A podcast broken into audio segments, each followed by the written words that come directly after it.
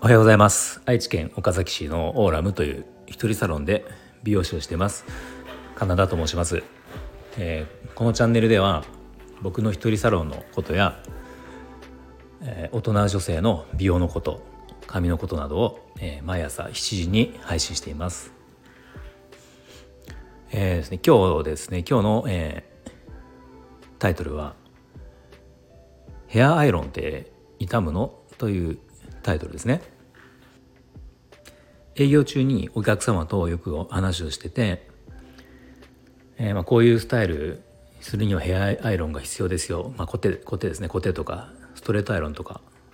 必要ですよっていう話をすると時々あの、まあえー、お客様が質問されることが「コテって痛みますよね」っていうあのことを心配される方がまあ、多いんですね。でちょっとあの先にあの 確認のために説明しておくとコテとかヘアアイロン今話してるのは、えーと、ヘアアイロン全般の話ですね。熱を使って形を作る。ストレートアイロンもそうだし、えー、カールアイロンこう巻いたりとかするカールアイロンもそうですね。でまあコテっていう言い方もするけど、まあ、それもカールアイロンと同じなので、まあ、コテカールアイロンストレートアイロン全般的な話です。でそのコテが傷まないのっていう話がよく出るんですね。でそのまあその質問に対しての答えは、えー、傷まないか傷まない傷まないか傷むかって言ったら傷むんですよ。当然それ熱があるので熱で、形を作るので熱の分の負担っていうのがあるので傷まないかって言ったら傷みます。うん、まあでもじゃあその、まあ、痛みの度合いっていろいろあると思うんですけどまあ、例えば極端に言えばブリーチとか、えー、宿毛矯正みたいな、まあ、薬剤で一番痛むようなものっていうのはもうそのやったやった時にもう一気に痛みが進むわけですよね。でじゃアイロンとかコテのその痛みっていうのはまあ毎日もし毎日やる人だったら毎日のその熱の痛みなんですけど、まあ、さっき言ったその宿毛矯正とかの痛みに比べたら、まあ、全然少ないわけですよ。まあちょっと数字で表すのは難しいかもしれないけどじゃ、え、矯正宿毛矯正ブリーチの痛みが100だとしたらまあ多分本当に、ね、5とか3とかそんなレベルだと思うんですけどコテっていうのは。だまあ積み重ねることでダメージになっていくのは確かにあるはあるんですけど、まあ、1回のダメージでいうとそんなもんなんですね。でじゃあその例えばじゃあその3ぐらい痛むってなった時に3ぐらい痛むからじゃあコテを使うのやめた方がいいのか？っていう話なんですけど、まあ、例えばそのその人の目的がダメージをゼロっていうかもう紙にかかるダメージはもう一切排除したいっていうのが一番の目的だったらコテを使わないでいいと思うんですけど、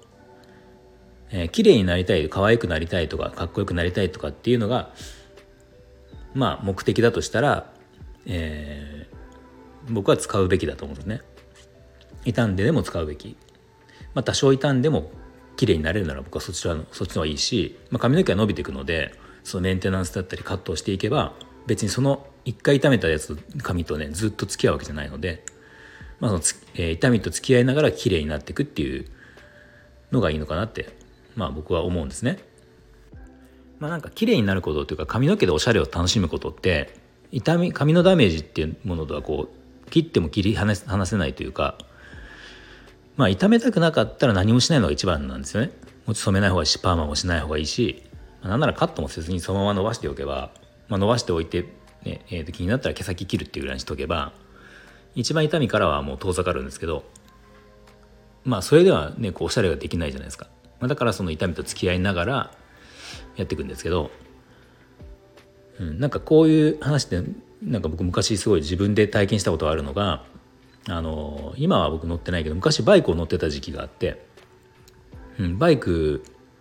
乗る人っても女性、まあ、もちろんいるかまあちょっと分かりにくいかもしれないけど女性はあのバイク乗る人って結構カスタムをするんですよ。あのカスタムって言ってもその暴走族が乗るようなようなカスタムじゃなくてなんか例えば、えー、ハンドルをちょっと変えてみたりとかえー、座るサドルって椅子を変えたりとかまあ、ヘッドライトを変えたりとか、まあ、いろんなこうパーツが出てるんですねショップに行くと。そういうものを付け替えたりとかして、まあ、要はそのノーマルで売ってるまんまで乗るよりもいろんなものでこう個性を自分で出していってあの乗るのがまあ楽しみだったりするんですよ好きな人って、まあ、車もそうかもしれないですけどね、でその、まあ、僕ある時にその、まあ、ヘッドライトを変えようとかしたかなんかで、えー、自分でそれを買ってきて自分で工具を使って、えー、取り替えようとしてやってたんですね。で配線とかが結構自分なんか難しくてうまくいかなかった時に結局その業者さんに持って行ってやってもらったんですよ。その時によく話すそのやってくれた人と話をしててなんかあのなんか僕はちょっとそのこうカスタムすることに対してちょっとなんか面倒くさいですねみたいな話をしたんですねなんかもうこうライト変えるのってちょっと大変なんですねとか言って話をしてたら、まあ、その人が言ったのが、うん、あのやっぱり便利利便性をとか快適性を求めるならもうバイクなんてノーマルで乗るの乗るのが一番ですよっていうことを言われたんですよ。だからまあそうやって、えーと、格好よくしたい、まあ、格好つけたいとかなんかこう自分でねこうカスタム個性を出したいとか、まあ、それは楽しみたいってことになるとやっぱりそこに、えーと、カスタムするってことは、まあ、ノーマルのものじゃないから、えー、不具合も増えたりとかするし当然お金もかかるし工賃もかかるし、まあ、作業も大変なので自分でやる場合は。まあ、楽なのはノーマルだし性能が一番いいのもノーマルなんですよね。まあ、それ言われてすごく納得をしたのを覚えてるんですけどなんか髪の毛もそれに近いものがあるなと思って僕はちょっと思ったんですね。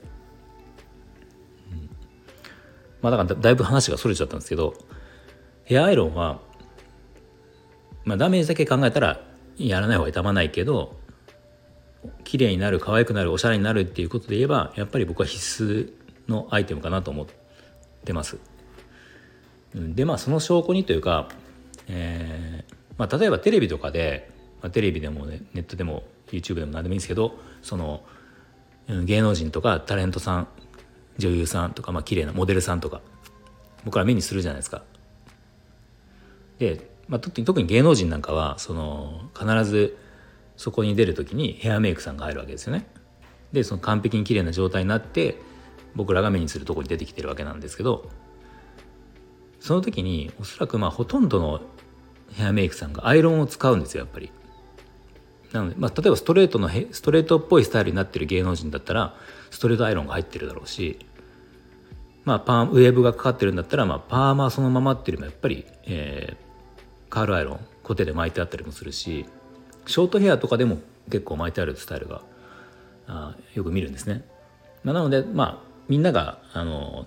目にするタレントさん芸能人とかはの髪の毛っていうのは、えー、ほとんどが多分8割9割ぐらいはその何らかのそのアイロンヘアアイロンのそのスタイリングが入ってるんですよ。